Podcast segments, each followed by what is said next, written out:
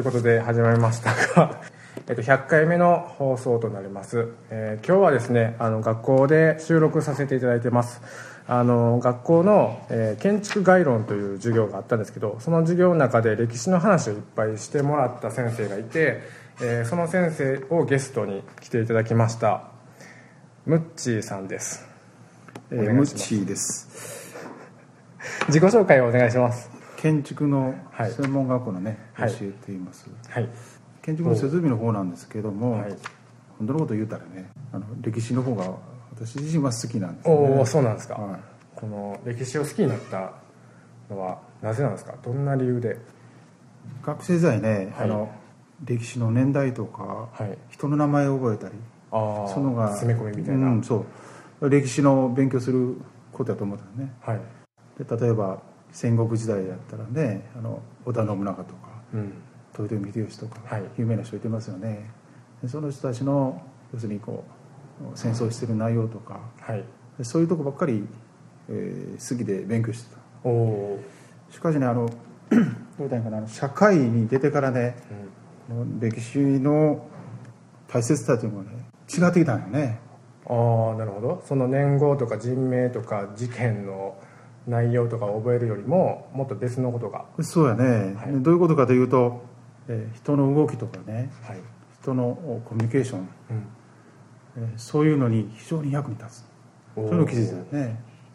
現代人も昔の人もかん考えというか人間の本質は変わらないと、ほとんど変わらないね。でどういうところが変わらないかというと人間の行動というのはね、はい。変わらない。例えばいろんな人がいてて、えー何かをするときに、えー A さんやったらみんなまとまっていくとかね。はいはい例えば B さんやったらまとまっていくとかあるでしょ。はい。でその時に A さんが間違っててもみんな行く時あるよね。そうですね。あるよはい。職場なんかでもいくら正しいこと言ってても、うん。その人は賛同得ない。はい。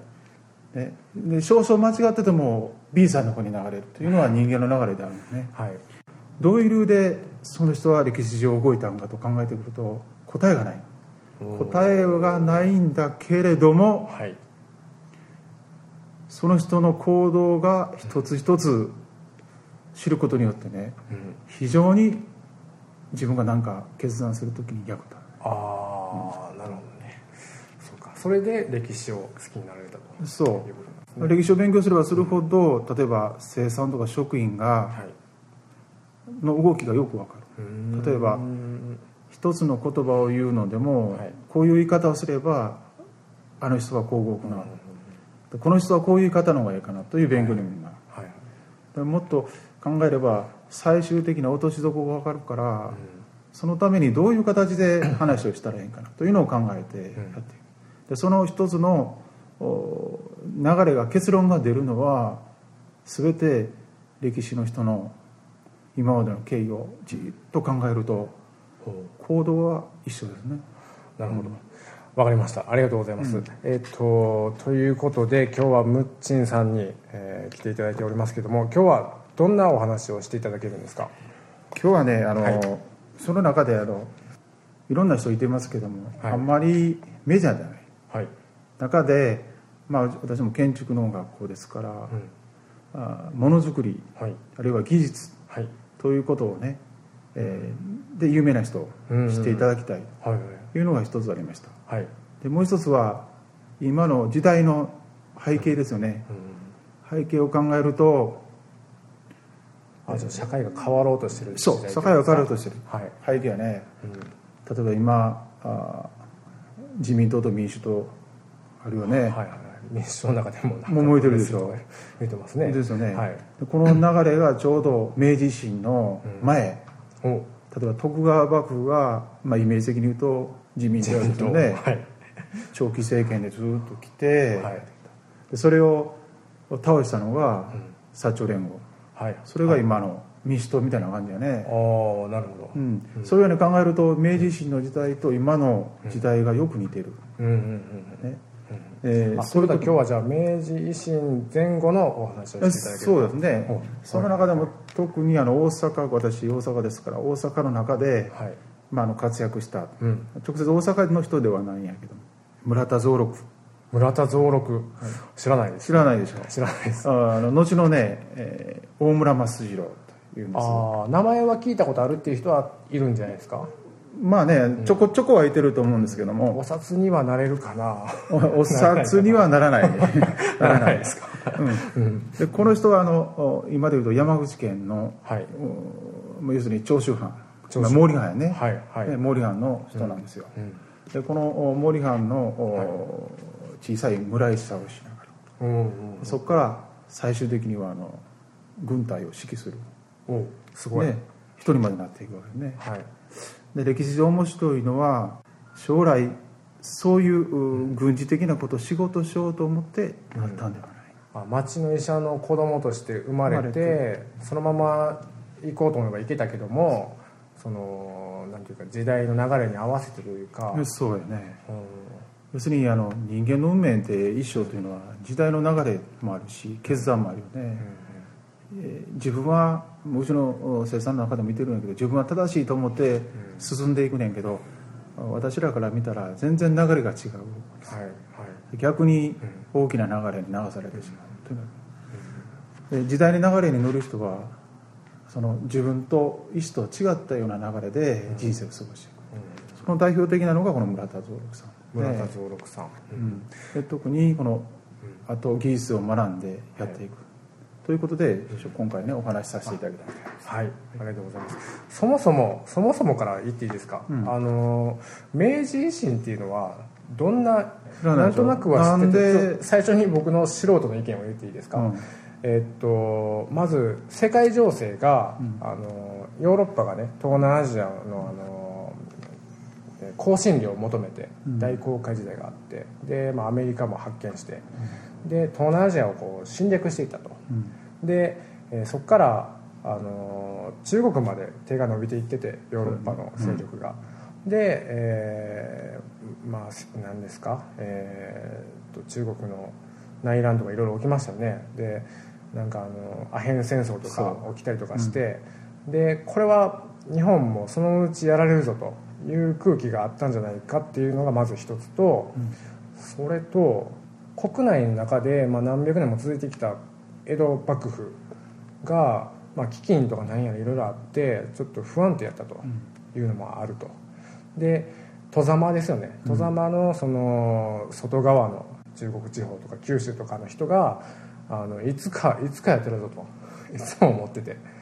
うん。でこれチャンスなんちゃうかっていうことであの将軍制度をやめて、えー天皇天皇の再び天皇の世界というか日本に戻した方がいいんちゃうかっていうのが僕の考えです。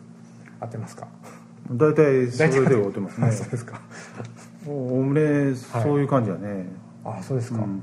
一つのでも一つの流れとしたらね、人の気持ちっていうのがまずあるんですね、うん。なぜそういうこうエネルギーって分かります、はい。その明治維新のエネルギーになったかっていうのをまず考えないと。うん。いけない、でその一つはね、あの今みたいに戸様と普代はい。になったん。ももともとは1600年の関ヶ原の戦いなんよね。ああはい例えばですよ。はい。はい1600年の関ヶ原の戦いで東軍と西軍戦ってね西軍負けてんね。はい。で勝ったところの東軍の大きな藩普代とかうん。戸様が残ってるわけ。残ってるわけでしょ？はいはいそうですね。その中でもねうんこの時に例えば徳川家康の家来で働くとするよね。はい。例えば頑張ってうん。敵の首をただ取ったとするよね。はい。で取った瞬間にん。その人は例えば旗本とか言われてね。ほうほね例えば1500石の石高をもらおうとするよね。うはい。そしたらうん。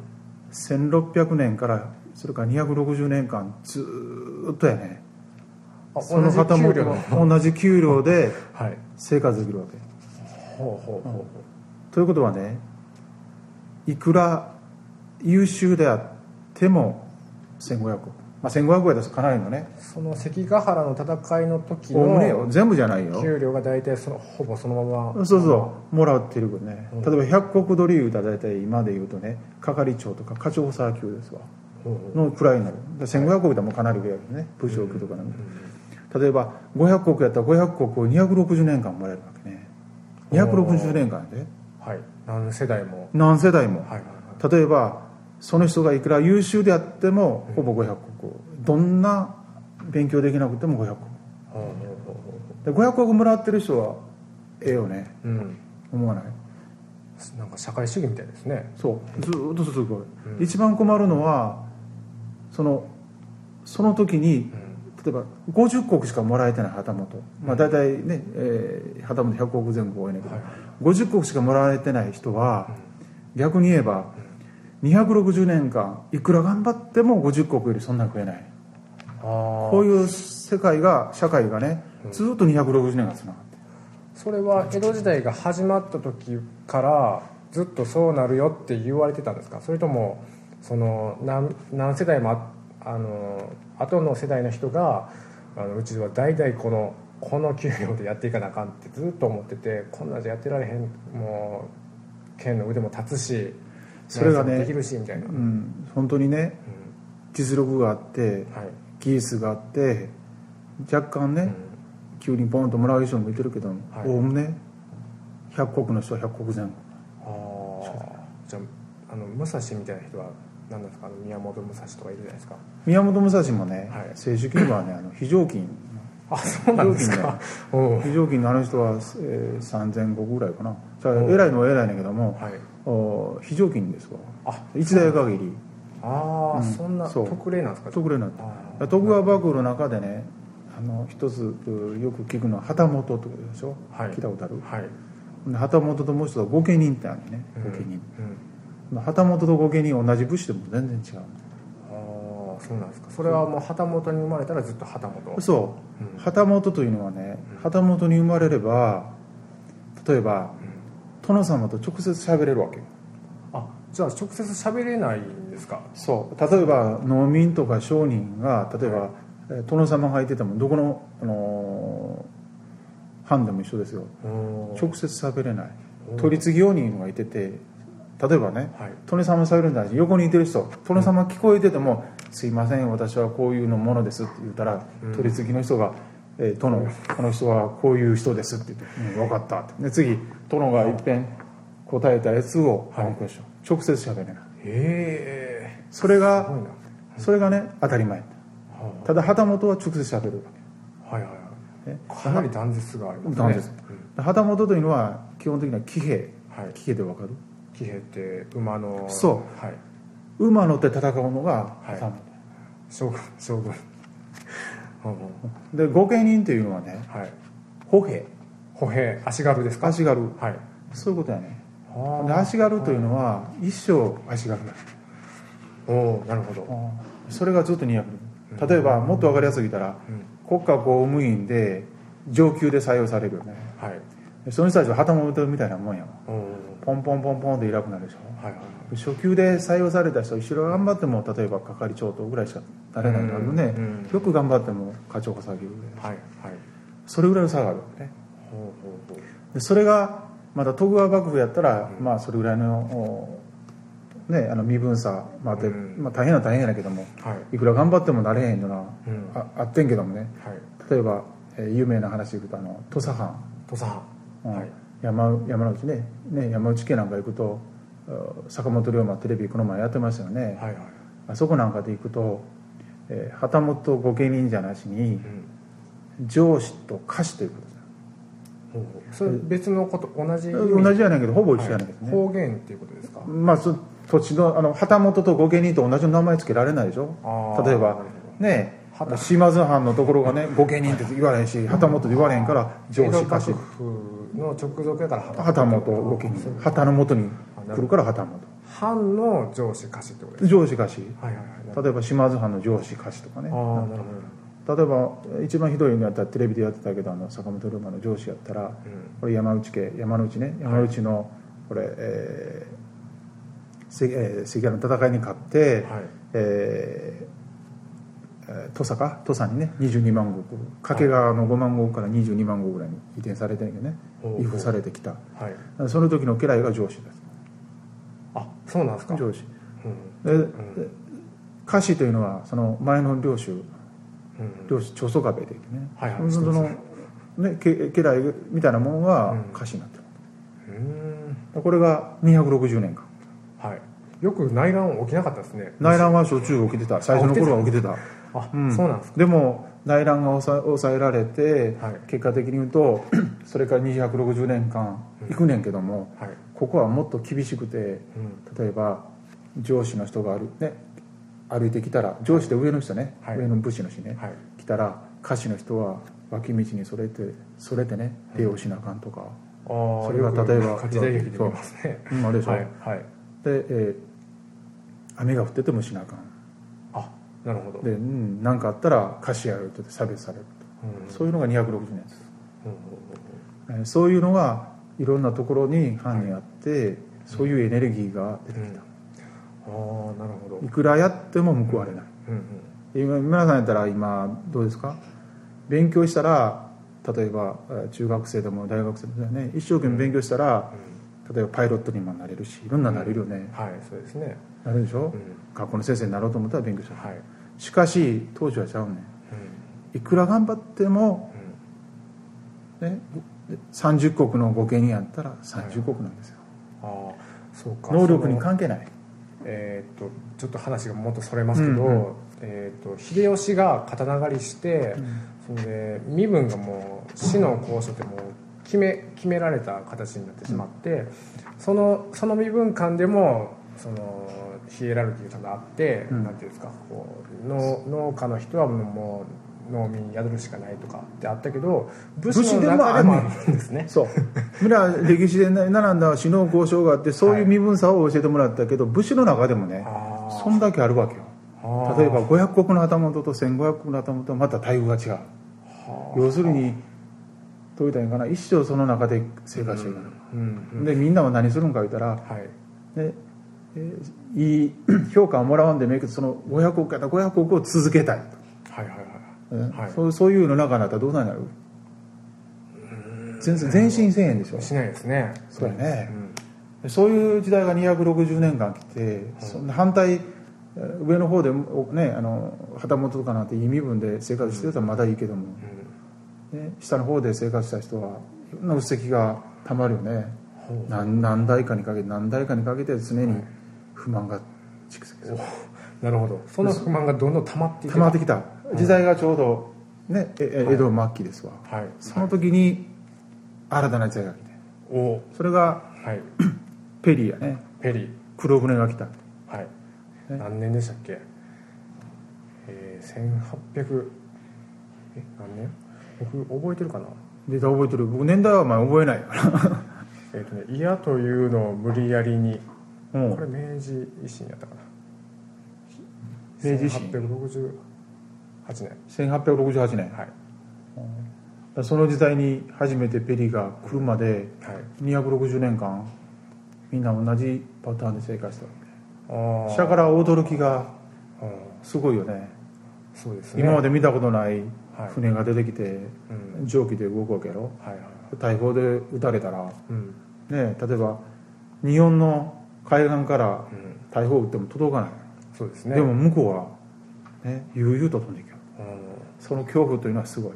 なんか樽で脅しとったらしいですね。あ樽置いてこれ大砲やでって。あそれはね、うん。まあどっちみちね遠くから見てたら分からんから、はい。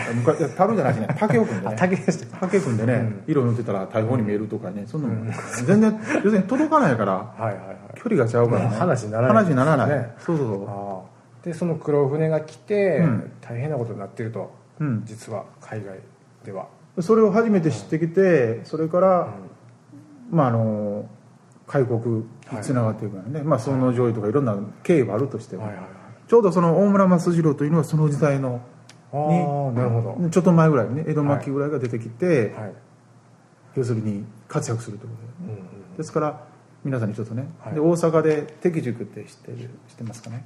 一応名前は授業でも聞いたりとかます。歴史でね。はい。えー後のあの大阪大学の医学部ですわ、はい。になるんやけども、はい。うんその尾形公安の敵塾で勉強して、はい。えー医者になろうとする。あそうなんですか、うん。でしたけど最終的には違う道を選ぶ。うん。これが運命。時代の流れの面白さやね、うん。うん。うん。この時代の流れに本人は別に乗ろうと思ったんじゃないけど乗ってしまう。うん。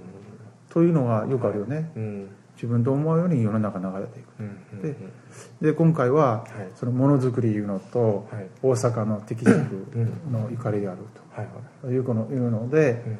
それとこの人のお素晴らしいとこ。はい。私が感じてやで本当、はい。会ったこともないから分からへんけど、ね。はい。えーそういうところちょっとねお話ししたらいいかな、はい。ね。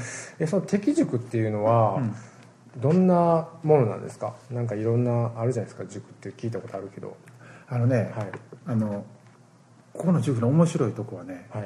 あの身分に関係ない。おそれはすごい。すごい。武士であろうと誰でも商人でもなるほ勉強方法がねうはい。面白いよ。うん。どういうことかというとあの通いの人もいてるけどね。はい。で住み込みの人もいてるあそうなんですか。ちょうどあの大阪の淀屋橋のところにね 敵塾があるけどね、そこの敵塾見学してもらったら、まあ、残ってるんで戦争にの、えー大空襲でもね焼けなくて残ってね。そこの2階上がってもらったら大広間ありますね。40畳か50畳ぐらいの部屋かな。へえで多くの人はねはい。そこでね寝泊まりすあそうなんですね。勉強しながら寝泊まり。る寝泊まりしながら勉強するのねそんな広い、広いというかなんていう泊まったりできるようなとこなんですか？いやそれがじゃああのもう雑魚寝みたい実はこれ一人畳1 枚。あースペースそうなん畳1枚。寝る時は畳1枚。で片付けて勉強するね。机。なああなるほでその人は入るでしょどうん。入って何をするんか言ったら 一番さあの最後に入った人は一番階段上がった。2階にあるんだけどね、はい。上がった。一番階段の上がったところの入り口のところに寝るわけね。危ない。危ない。よく踏まれるわけね、はいはいで勉強することに月にえー週えー月に1回か、はい。えー臨校みたいになってその進級試験みたいになってね。でパスでいくとどんどんどん上の級に上がっていって。そして、えー級に上がれば条件のいい畳明るいところにあ行けるいいですね。いいでしょ？うん。でそういうシステムなのね。うん。で決してあの尾形公安が全員に教えるんじゃなしに尾形公安は最上級のクラスの生産だけ教えると。はあそれ以外のそれ以外の人はうん。各あの塾頭はいはい。塾頭代理とかいう方がまた教えていくというシステムでクラスを、えー、5クラスかな？5クラスか6クラスぐらい作ってたんじゃないかな。うん。な何を勉強してたんですか？主にね、はい。このお村田蔵五さんは、はい。あの山口の須善寺村ってね須善寺の,、あの村医者ですわ。はいはい。でこの人村医者で、うん。えー医学を勉強する。はい。当時の医学の最先端といえばどこやろう？オランダ？オランダ。ドイツかオランダか。ドイツオランダね、はい。えーかあの 鎖国してたからね日本は、はいはい。で唯一あの国交があったのがオランダやね。オランダポルトラググやポルトラグかな。はいはいそこのオランダ語を勉強したいということではい。最初勉強したわけね、うん当時みんな最初オランダ語を勉強するうん。オランダ語を勉強してあとも漢学とかねはい。勉強しながら感覚っていうのは中国のそうそうですか？はいそうね。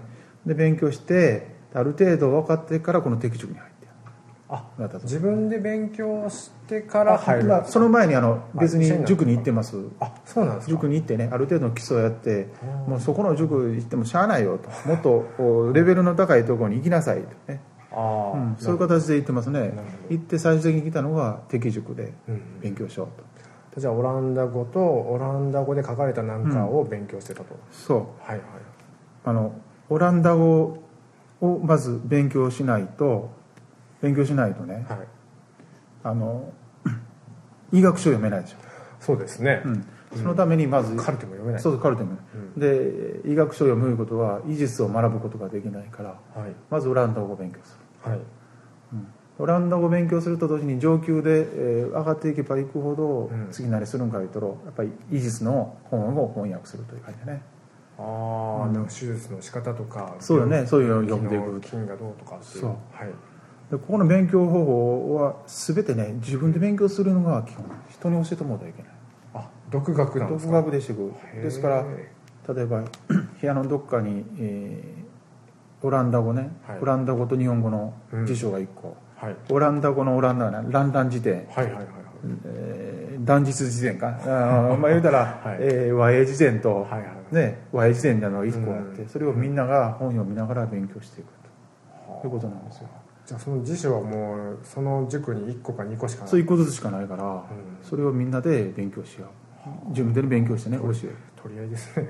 取り合いになる、うん、じゃあそうしながらはい。だから全然知らない人がいきなり来てもちょっとしんどいよね。ある程度勉強してこられてるいろいろそのどんな人でも一応入ることはできるけどもオランダ語が全然できひんかったらついていかれへんついていけない多分ね私見たことない。見てるんじゃないから。試験も受か受からないとか。試験はないねんけど上のあ級に行けない。そうそう上の級に行けない、ええ。でそういう環境の中で自分で勉強しながらやっていく。その塾には他にどんな人がおったんですか？例えば福沢諭吉。あそうなんですか、うん福沢諭吉さんあの同期なんや。慶応同期だな後輩でね、あ後輩なんですか、うん。村田蔵六さんというのはどちらかといったら、えー、早い方ではできて45年ぐらいに入ってやるから。あそうなんですか、うん、福沢諭吉はもうちょっと後ちゃうかな。なんか、あのインターネットとか見てると、うん。手塚治虫の、えっとおじいちゃんかひいおじいちゃんかなんか手塚なんとかさんっていう人もおったとかって。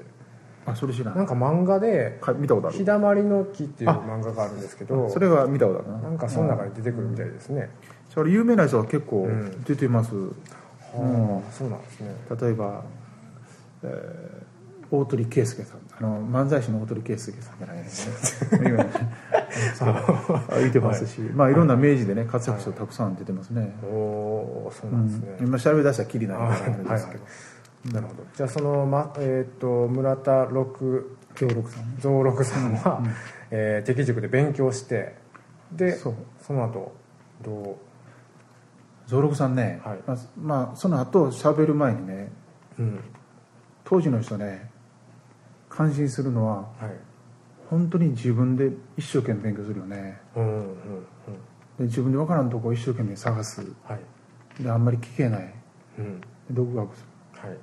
でも後にねこの村田蔵六が軍隊を指揮したりとかうん。例えば船を作ったりするんだけど蒸気船とか。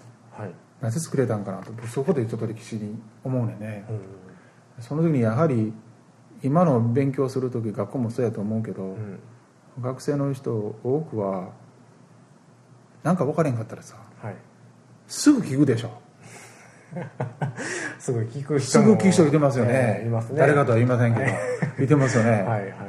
まあ僕もどっちかというとすぐ聞くでしょ。聞きますね。いやそれは別に悪い意味ないよ。うん。それは近道やねんけどもはいしかしねあの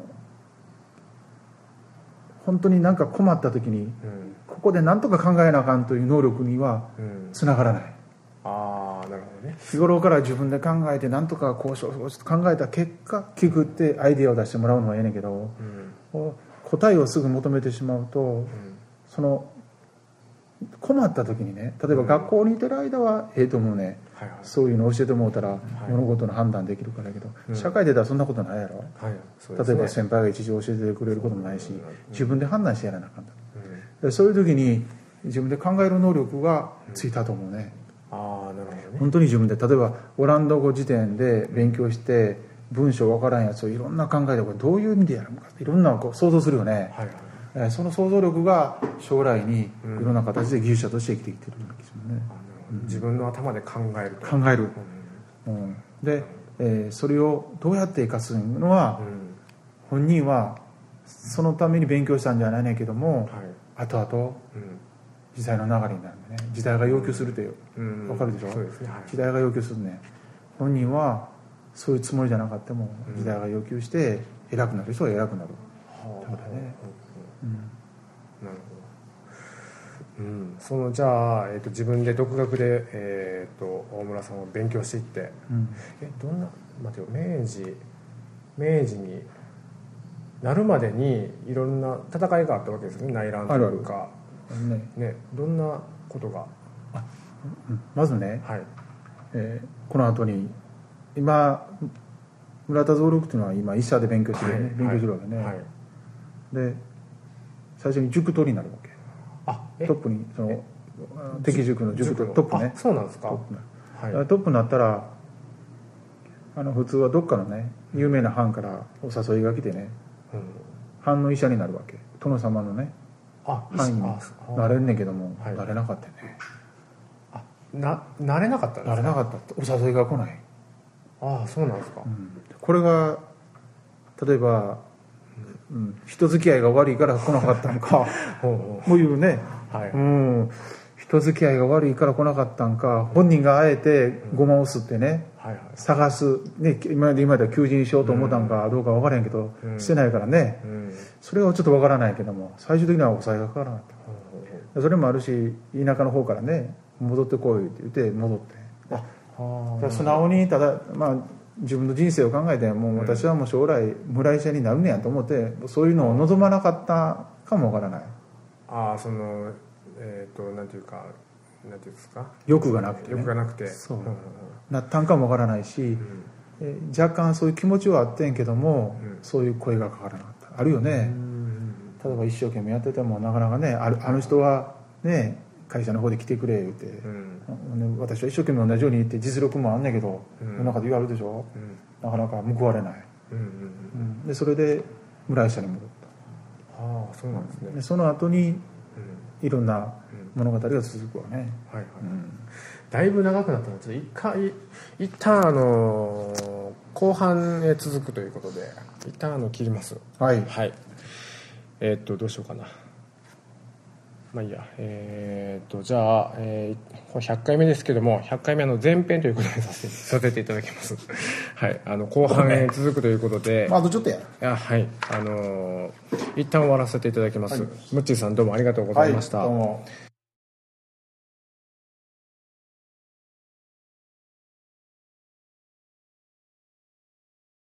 えー100回目の後半です、えー引き続きムッチーさんに来ていただいております。ムッチーさんよろしくお願いします。はい、はい。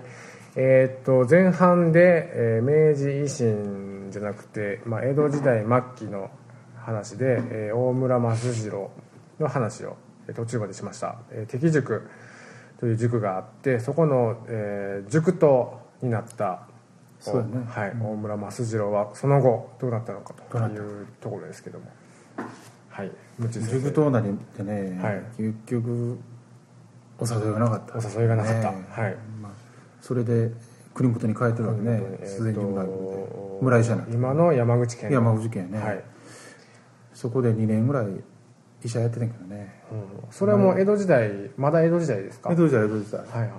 なんか山口県っていうと長州で長州征伐ね。長州征伐、うん。はいはい。っていうのがあったと聞きましたけど。ちょうどねはい、大村益次郎がうん。村田六やね。後の大村益次郎、もうちょっとした大村益次郎に変わるんだけどね。で村医者になってんけども愛想が良くないんやろね。だから評判良くなかったみたいね。あそうなんそう。でその時にたまたまねあの宇和島って知ってる？四国の。宇和島って高校野球によく出てくるああそう宇和島ですか？宇和島ね。はい。あのねちょうどねあそこにね伊達藩ってあるね。えあの仙台の方。そう。仙台の伊達藩ってあるでしょ？はいあの伊達政宗のねはい。長男うんうんの系統がこの四国の宇和島行ってね、あそうなんでうん。すか、宇和島伊達藩へ作ってるえわけね。あそう。そうう。ん長男が。本家の方はうん。嫡男いうのがついてるわけね。みんな分からんやろ？分からないです。長男と嫡男は違うね。違うね。んね、はい。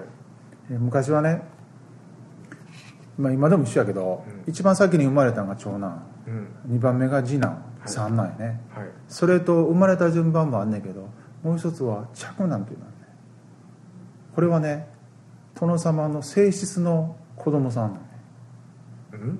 正室ってわかる？側室と正室あるよね。例えば分からない。側室と正室大そばめさんとかある、まあ、昔で言うたら二号さんみたいな感じだね。側側室。ああ正室は本妻さんよ。あなるほど。うん、で本妻さんが生まれたはい一番最初の子供が嫡男ですから織田信長でも正式な名前は織田三郎信長。3番目なんや、ああなるほど。うん、で伊達宇和島藩というのはあの長男やけども側室さんの子供さんやからうん。伊達宇和島藩を10万石で継いだわけね。でですから、はい。えーその時伊達の宇和島藩、ねうん。殿様の信奉的なんで、はい。えーなんとか技術をお学べる人が欲しいということでね、はい。で、えー呼んできたのがうん。村田蔵六なんですよね。でこの時ははい。医者じゃなしに技術者として呼んで、へえあやっと声がかかったと思ったら技術者として声がかかった。そう。なんでまた技術者として？いや当時ねはい。明治維えーペリーが来て開国が近くなってきたから、はい。ねえー外国の船も来るしうん。なんとか技術を藩に取り入れたい。ほうそのために、まあ、蒸気船を作ろう。砲台を作ろほうと、ね、作るためにははい。何がいるんか言ったらあ蘭語オランダ語やね、うん。オランダ語を翻訳してうん。ものを作っていかなあかんでしょ？あなるほどね。その作り方がオランダ語で書いてオランダ語とか日本語で書いてないから翻訳されてないんで。はいはいですから村田とそのおオランダ語の能力をうん。ね、えー買われていったそれはじゃあその人は知ってたわけですね雇う側は。そう。やっぱりあ。のそれは敵塾で塾頭もしてるし、ん。オランダ語の翻訳ではやっぱりうん。尾形公安もね、うん。えー素晴らしいと認めてるぐらいやからあなるほうんそうなんですどお墨付きやったお墨付きやから。そうなんそれを利用して、はい。蔵六は、えー いきなり村医者やねんけども、まあ、非常勤やけど百石取りの支部にいきなり採用される。ねいきなり百石取りですか？なかなかなれないよね。百石取りのね。あその当時最初の話前半の話だと、えっと給料というか国高変わらないという話だったんですけど変われるんですか？それはねはい。この時代ぐらいになってくるとはい。めあの江戸の末期になってくると世の中も変わってほうほう。武士も金でなれるなんて、あそれはすごいですね。んそう例えば旗本なんかでもお金に困って借金してきたら、はい。ね、旗本株とかって御家人株とかあるわけ。株株今の株でしょ、はい。ほんだら商人の人が旗本になろうと思ったらなれて例えばその旗本株を買うでしょ。はい。そこの家に養子に行くわけね。あで武士になる。ねなんかそれ M&A みたいえですね。そうそう M&A ほんだら御家人にもなる、ええ坂本龍馬もそうやねあそうなんですか？そうそうそう。あそこも豪商でねお金持ってたからその御家あのね身分を買って坂本家に行って。ええだからあそこの家は有事あそうなんですか？そうそうそういうの。で当時はそういう時代になってきてもう今みたいなあの今にちょっと世の中が崩れてきてその身分制度が崩れてきた時ね。あそれはじゃあ江戸幕府の力がちょっと弱まってってきた。もうな金で生きていけるような時代になってきたね。それも背景もあっていきなりはいはいはい。百国の武士になってよっぽどの変化やったわけですね。その黒船が来てそう。もうみんな要するに能力のある人を何とか雇って技術者を養成しような感じになってきたうん。だからだ伊達の宇和島藩というのははい。高菜長英って知ってます？名前は聞いたことあでしょ？りますはい。あの江戸のあ老老番に火付けさせて自分に逃げたでしょうね。ええ。それ。で,、はい。でそれをかくまってたんが、はい。あのこの伊達藩の殿さんですわ。あそうなんですか。かくまってていろんなことしてたんやけども、おどう言ったらいかな？幕府にね、そろそろ知られそうやいうことで。だから長屋も逃げて江戸に戻って最後捕まった。あらあら。そういう形で、えーこの技術というのに対して殿さんも非常に力を入れた。ね、えじゃあ当時その大砲とかでっかい船とかを作れるのは長州やったんですか、いやどこでも作ってるけども、おお金がないとできへんしね。あそれはそうですね、うんうん。で技術力がないとできないから、はいはい、うん、それがある。だから技術者がいてるとこはいけるわね。あの島津にしても、ああ、うん。うん。でこの当時小さい藩10万石で小さいから、はい。やっぱりそういうのを、えー大砲を作ったり船を作りたい、うん。そういうのが、えー増録命じられてやりだした、はあその長州討伐っていう話がありますけど、ん。それはどう関係してくるんですか今の話とはそこからね、はい。まだもうちょっと続くね 話ね。そうなんですか？悪いけど、はいはいはい。うん、で長州藩で一生懸命やってたんやけども、はい。あとどうだんやかな、もう医者辞めてるわけね。ああ医者からうん技術者にななってるね、はいはい。えーで翻訳家から技術者って分かる？ものを作ることを覚えてるわけよ。今まで本読んで翻訳だけでしょ。はい実際翻訳した力でこのものを作ったり何かを動かそうというね。ああそういう能力を身につけてる。最初は翻訳だけとりあえずしといてそうそう。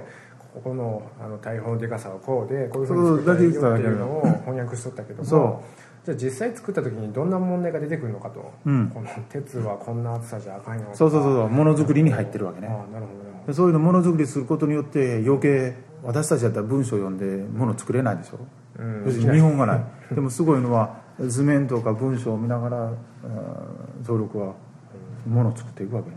で蒸気船とはい。今言ったように砲台を作って。すごいな。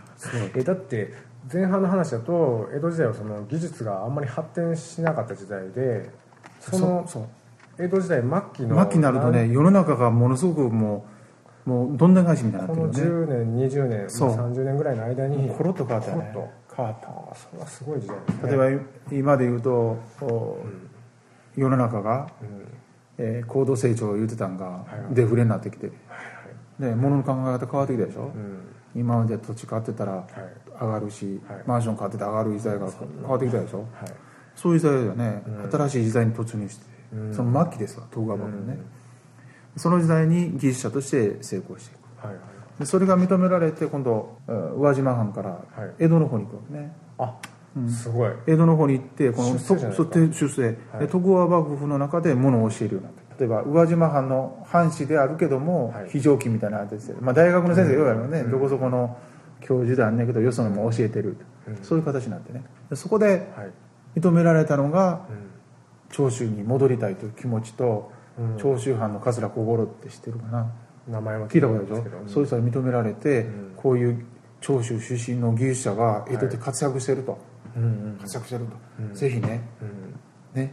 やっぱり 当時あの長州藩幕府と仲が悪かったから、はいい。つ戦争になるかもわからんと、うん。ですから技術者としてぜひ戻ってほしいはあ、なんか微妙な感じですね。江戸えっと首都と,、えっと山口県は仲が悪かったわけですね。そうで、えっと山口県の出身の大大村は技術者として首都に行ったけども、うんうん。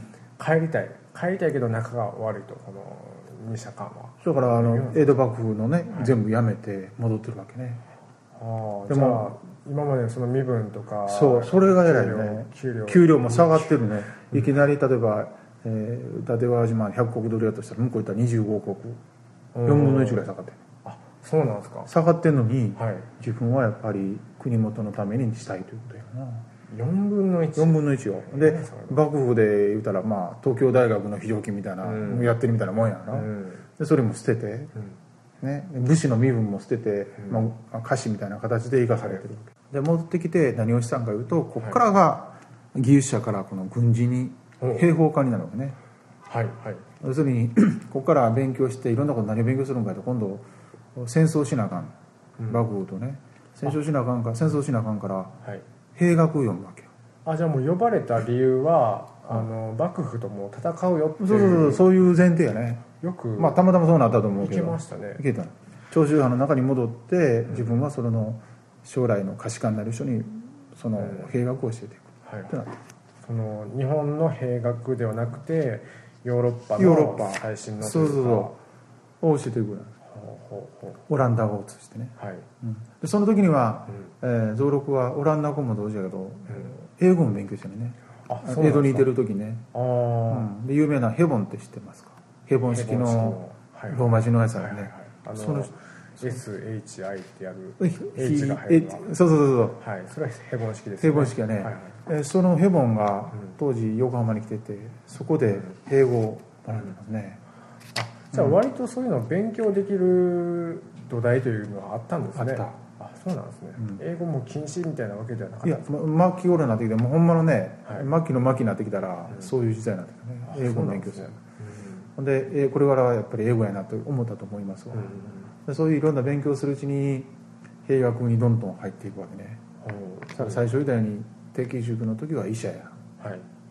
で伊達宇和島派の時は技術者、そこから国元戻って今度うん。兵学。うん要するに軍隊やね。はい。戦術。はい。一見全然関係な関係ないさそうですけど。関係ない。のに世の中の流れでその人はどういうそういう形でどんどん持っていったね、うん。そこが歴史の面白いと。決して自分はそうなると思ってないような、ねはい。感じやね、はい。うん、でも本人と思うのと違うようにうん。世の中が流れていくでもし長州藩に来ないかって、ね、断ってれば、ん。逆に江戸にいてたらねはいはい。徳川のはいはい。長州を討伐する側のなってたかも、はいはい。ねひょっとしたら明治維新も遅れてたかもわからね、うんそうですね。そういう時代ですね、うん。そういうのになってきてどんどんどんどん勉強しながら技術学びながら、えー軍隊を整えていく。ともともとねこの長州藩というのははい。さ最初みたいな関ヶ原の戦いでどうでした？どっちについた？えっ、と西。西軍についたよね、はい。うん勝ったか負けたか。負けましたね。負けたよね。はい、もともと長州藩森藩というのはね120万石ぐらいあった。それは結構多い方なん多いよ、ですかうん、大国大きいね,、はい。はいね。それがあー負けた瞬間に30万石ぐらいになってるはずなの。4分の1になった。4分の1になった。でそれの悔しさいうのがねで島津藩いうのは全然減らされてないわけ。よ薩摩藩というのは同じ西軍についてんねんけど。うへで毛利藩だけ4分の1になった。ですから 昔から毛利藩というのは徳川に足を向けて寝ろと。いう言 い伝えがある。はあ。やっぱり憎しみがあってね。へで、えー毎年正月になってきたら、えはい。ね、家老が来てね。はい「えー殿そろそろ時期ではございませんか」とかいう方で言うわけね。はい。で殿さんは「いやまだ時期は早い」というのが年年始の恒例の挨拶や。でそれ何事言うてるか言ったら、はい。ねえー徳川の征伐はまだですかというのをね。毎年260年間言ってたというね。はあ。という話があるぐらい。はいはいはい。で足を向けて寝るというのがうん。東に向けて寝る。うんうん。そういう状況の中でついに戦争が始まる。長州征伐が。でそのお軍隊を仕切ってやっていくはい。の一人がうん。このお村田蔵六なんですね、はいはいこの時代になると村田蔵六じゃなしにうん。大村益次郎に名前が。おおなるほど。名前が。これはなんで名前を変えたんですか？えっとねやはりねあの一軍の将、はい。うん。大村益次郎というのは、うん。あの毛利藩でね、うん。えー司教戦争ってわかる？わからないわからない。はい。えー、司教。司教。4つの境からあの徳川幕府が攻めてくる。ちょうどあのおその中の一軍を任されたのが大村益次郎なんですよ。あどちらかといったら浜田あのどちらかというと日本海沿いのね方ですね出雲。討伐する側ですか？討伐される方。攻めてきおるからね。ああ守りの4ですか？方向があの幕府が攻めてくると。その一方向を守るための軍隊を指揮したのが大村益で村田蔵六ってどうです？名前田舎臭いでしょ。なんか足足軽っぽい。バスガルっぽいでしょ。だから有名あの大村というね、えー自分の名前をお地元の名前を取って大村益次郎に名前を書いて。あ要するに武士らいしい名前に書いて。ああそうなんですね。そうらしい。なるほどかっこいい名前に。かっこいいの書い。てねだからこのお長州征伐始まってきて、うん。四方から攻めてくると、これを守ってたんがあの一人があの大村益次郎であって、もう一人は有名なますかね。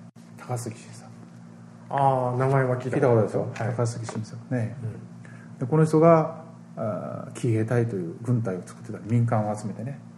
ほで,、えーでそれを訓練してたんが大村益次郎なんです。うそう指揮官やってたんが高杉晋作ね。義勇軍なんですか？義勇軍ですね。農民とかいっぱい集めてねやはあってそうなんですか？た義勇軍で。うんその義勇軍をの一部分を指揮したんが大村益次郎、うん、大砲を作ってた人がもう指揮までできると。そこが不思議やね。一回もね馬にも乗ったこともそう。馬に乗ったこともない。で一回も戦争したことないの。一回も戦争して、はい。例えば刀で切り合ったこともない人が、、はい。きなり、ね、一戦目ぐらいの兵隊連れて、はい。ね、国と国の戦いに行くわけね。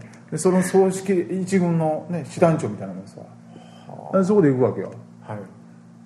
で普通よくできましたね。ようできたでしょ。できたしついてきたな。そう。でもそれがやはりすごいとこやね。明治の人の。ですね、今やったらこんなんできませんとかできますかっていう学生言われたらいやこんなんできませんとか言う人多いやろ。うん。うんいやでこんなんできますかって言われていや私考えてやってみますというのが昔の人やな。うんそこがすごい。それはすごい文章から理解して人を動かす、うん。で決して軍隊を教えた経験ないんやね。そうですそうでしょ？誰も教えない紙の上で紙の上で勉強したことを生かしていくわけよ。そういうのはなかなか少ない。ううん。でそれやってるうちに、えー戦争にどんどんどんどん入っていく。わはいはい。そこでえその討伐されて、うん。一応守りきったわけですよね。守りきったね、あそうん、それはなぜかいうと一つはあの銃、銃、はい。うん、を使ってたんです銃使う。はい。で当時のあの幕府一部ね、はい。幕府でも最先端の銃持ってるとこあってね、はい。フランスフランスね応援してるから。はいはい。幕府はフランス、はい。えー薩摩はイギリスでしょ。あそうなんですか？そうなんです。2つに分かれてるからね。でフランス式の軍隊を作ったのは幕府やねんけただそねれ以外の藩は皆ね、火縄銃。昔ながらの？はい今の火縄銃。火縄銃で片やこっちの方は、えーえーゲベル銃ってわかるかな？わからないです火縄銃っていうのは火縄に火つけてポンとするね、はいはいはい。うん。打ち方用意そうそうそうそう、はい。でゲベル銃っていうのはあのどうやったのかな、えー石みたいなのがあってはい。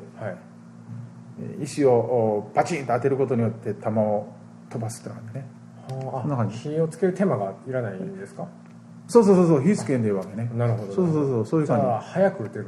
そう、はいでもう一つあのう火縄銃って弾い要するに筒があって鉄砲の筒あるよね、筒の中があのほぼ同じ口径がなかなか弾入らないね。ああなんか掃除しますよね。そうですね。ああれで掃除じゃない。中にね弾を入れてね。あ弾入とねあ弾を入れてね。ほんで狙ってボーンと打つわけよ。はいはいはい。時間かかるでしょ。わかりますね。うん、だからゲベル銃っていうのは、ひえー一つはあの火縄がなくて、はい。石で撃つから雨の日でも戦える、あライターみたいな機構そうそうそうそうそう、うん。で飛ぶよね。ではい。距離がすごい、あそうなんですうん、ですからあー例えば火縄銃だったら 80m ぐらい飛ばんねんけど、はい。150m200m 殺傷能力ああ向こうはんけどこっちは。80m ぐらい飛べへんからね。当たってもそれは死なないやんか。はいはいほんなら全然狙い撃ちされるよね。うん組織だって軍隊を動かしたら負けてしまう。うんうん。でもう一つは、えーミニュー銃か、めえーミニュー銃というねもう一つのピストルがあってそれは、えー打線的にはい。回転しながら飛ぶよね。み溝をつけてるから。ああ今の銃の形ですね。そう近いまっすぐ飛びやすいそうですね。ほんで、えーこうちょっと膨らましてポーンと飛ばすような形になるから隙間なしにまっすぐシューッと飛ぶから、はい要するに、えー命中率も高いしうん。殺傷能力があるわけ。そういう銃をう坂本龍馬から、えはい。ね、返して薩摩藩が買ってそういう揃いですなんか当時僕の知識ですけど、坂本龍馬はあのアメリカから銃を買ってたらしいんですよ。あの南北そうそう南北戦争かな？南北戦争ね。が、あアメリカ国内であって、それが終わって銃が余ってそう。で龍馬は金持ちやし。薩摩藩金持ったからね、要するにそう今のマルキー氏はねもうアメリカで余った銃を日本にどんどん売りよってゲベル銃とか。ああそうなんですそう。でちょっとマシながらミニエ銃かはい。を買って、はい。でそれで戦うもんやから全然弾の例えば火縄銃一発撃つのにうん、ミニ,、えーミニ銃ミニエ銃か。ミニエ銃やったら10発撃てるわけよ。ああ全然違う全然違うやろ。ほんで 命中率が10倍ぐらいちゃうから、もう勝負になれへんやんそらそれはならないです、ならないやろ。数でやっても数でも無理ですね、ね、と1000人言うても、1000人対3000やって言うけど、違うね実際のところでは10倍ぐらいのちゃうから3000対1000人ぐらいなんねはなおかつ弾飛ぶ距離ちゃうから全然ダメやろ、うんでそういうえーピストル銃とかいうのに長けてて、うん。揃えて軍隊を命令で動かすというのを作ったと。だから、え司教戦争をいてそれに勝って、うん。それから鳥羽伏見の戦い。はい。どんどんどん。その時点で、えー要するに薩長の軍隊が、はい。えー要するにと徳川幕府を破ってしまうのね。錦の御旗としてはね。うん天皇のねはい。旗印をもらったことによって、もう徳川慶喜の幕府はもう賊軍になってしまってでそれからどんどんどんどんこう幕府が賊軍になって最後は江戸まで行くわけね。はいはい。江戸で負けてしまううんうんでそれで一応おおむねうん。徳川幕府が滅んでしまって明治政権。あとまあ東北の方に行ってね会津若松あったよね、はいはい。はいとか戊辰戦争、はい。北海道のはい。五稜郭とか榎本武明とうん。戦いながら明治維新がなってしまう、なるほそこに壮大なその中の一つの流れを作ったのが大村益次でも決してこの人ははい。自分が偉くなろうとか、うん。ね、そういうつもりでやった意外とあのー派手な部分はには出てこないけども地味なんだ。地味だけどもすごいんですね。そうなのすごい、うまあ、その人がいてなかったら世の中が変わった。んうん。そういう人が世の中にいっぱいいてるわけね、おうん、そういう時代の流れに乗ってしまう、うん。ね、そういう時代を背負うっていうか、はい。だから若い人らにもぜひでこうやって話させてもらうっていう方は歴史の中でこうホームランを筋の話してるだけじゃなしにはい。皆さんの人生ねうん。いろいろなるよね、はい。学校で勉強しても役に立たんかとかうん。そういうのもたくさんいてるんだけどもはい。一つのことを勉強することによってはい。いろんなことにつながるというのを知ってほしいんですよね。う、ん。ただ単に例えば一つ勉強してこれが役に立たなかったと思ってしまうよね。よくあのあるでしょ。はい、数学ね高校の時数学勉強しててよく言いました先生何の役に立つのってうん、うん。でもなんか役に立つ時も。立ちますね立つやろ？例えば私も学校来て計算したら役に立ってるやろ？つはい。重力加速度なんか一生やらんと思ってますけどやりますね。やるやろでそういう勉強役に立つと思うか、うん。無駄と思うかによって人生ちゃうやんか、うんうん。うん、大村益次郎もひょっとしたらある時に腐っててね。はい。ね。まあ、何やってんねんって酒飲んでさ、はい。あの山口の自然神村の西田でね酒飲んで何もしてへんかったら誰も はい。一つのチャンスがい。立川島藩でできて、医者やのになぜ船作れなあかんねん。って言われたらどう、うんね。それは断る理由にはなりましたよね、うん。断らずにやった。やってみよう。作ってみようというのはすごいでしょ、うん。作ったことない人が作ったでも最近の人はどうですか？こんなんなんかやってみたらどうや？って言ったら「いやーこんなんできません」と。か「いやー」とかすぐ言うやん、まずやってみて覚えるっていうことが大切、た、うん。うん。昔の世代、ね、で次また兵学に戻ってはい。ね。軍隊つ作れ言われて何も知らないで。馬も乗ったこと馬もなったことないのにピストル見たこともないのに軍隊を作れ言われて軍隊作って教えていくわけね。はい。でそこで終わりかなと思って今度何言われたかったら軍隊を指揮せえ。うんえ農民の子やで。ね。それがいきなり1000人か1500人の軍隊軍隊を率いて攻めていくわけね。うん。ね。うん。それで勝利を収めるわけ。すごいですそうでしょ？うん。それのところをね考えるとうやはり前向きになんかねうん。やろうとした時に挑戦してほしいなっていうのがあるわけねなんかこうやってみたら言うたらいやできませんとか多いね。うん。とりあえずやってみてなんか次につなげる。はい。無駄やと思わずになんかやっていくことがうん。最終的にはい。人生をひら広げていくんちゃうか。なるほど。それがあの前半で言ってたあの歴史を好きになった理由とそうそういうことなんですね。そういう考えになってやった人が成功してる。あるいは逆に後ろ向きに考えた人がやはり失敗してる、ね、そういうことを考えると、まあ、皆さん聞いてる中でいろんなことを頑張ってやってる人いっぱいいてるから、こういう機会でも話させていただいてもっと前向きに進んでいただいたら、うん。みんなが幸せになれるじあめちゃめちゃ綺麗にまとまりましたね。そう。はい。どうもありがとうございます。すみません。はい。そしたら、えーっと100回目の記念すべき放送の、えー後半ですね、はい、終わりにしたいと思います、えー、ムッチーさんどうも長いはいありがとうございました。ありがとうございました。今日はこれで帰らせてもらいます。は いまた機会があれば出ていただければそうですねまた何かあったらはい、はい、よろしくお願いします。それでは、えーまた次回よろしくお願いします。えーありがとうございました。はいさよなら